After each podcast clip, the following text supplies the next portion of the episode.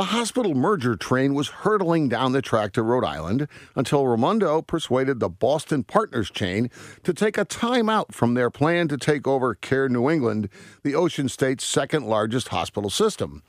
The governor's action came after an aggressive campaign by Providence based Lifespan to derail the plan, which Lifespan executives believe would lead to a one way trip of patients and research money to the hub. Lifespan's anti partners media campaign, which Raimondo called unfortunate, was heavy on localism and arguments about patient care and costs.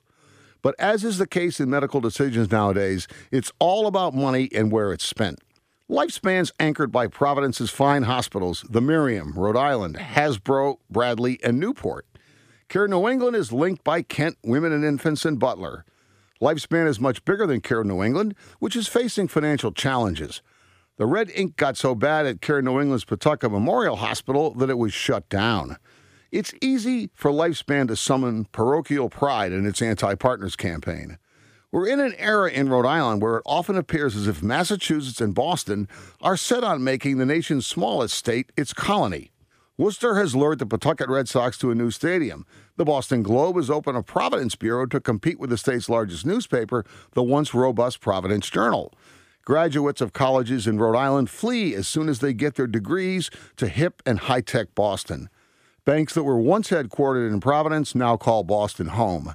Our top political leaders say we can only fix our schools by following policies that have proved successful in the Bay State. Rhode Islanders have long lived in the shadow of Boston, one of the few places in the world where new ideas are conceived. Folks in Rhode Island love to grouse about our insular political culture, the faltering schools, and the potholed pavements. Yet, when outsiders criticize us, Rhode Island's cranky provincialism kicks into high gear. After Lifespan's media blitz, everyone from Raimondo on down echoed the plea for keeping control of Rhode Island's hospital industry local.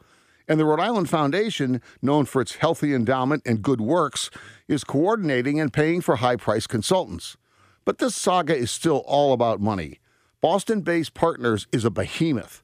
Its 13.5 billion in annual revenue dwarfs Rhode Island's state budget, which is a bit less than 10 billion dollars. Care New England's financial difficulties have been well documented. Now Lifespan is facing red ink. It's lost more than 20 million over the last 3 quarters. All this despite a huge uptick in government money to insure those who can't afford or whose employers don't provide private insurance. Plus, a Rhode Island economy doing better than it has in years.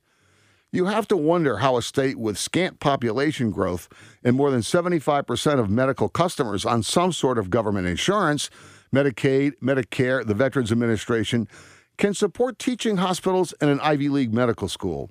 Care New England and Lifespan have tried several times over nearly two decades to link up. Those merger talks all failed among disputes over who would run the merged system and how the money would be divided. Raimondo has now urged Rhode Island's top hospital players to forget about the past and focus on the future. Government and Brown University should have strong roles to play. Brown runs the only medical school in Rhode Island. There's no free market in hospital medicine. The government pays most of the bills and ought to have more sway in hospital management.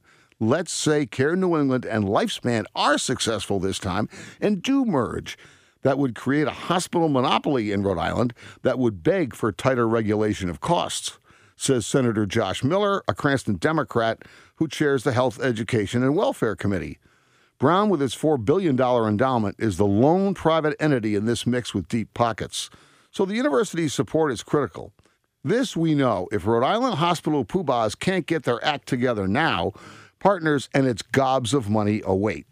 Do you really want to drive by Rhode Island Hospital when it gets renamed Partners South Providence Branch?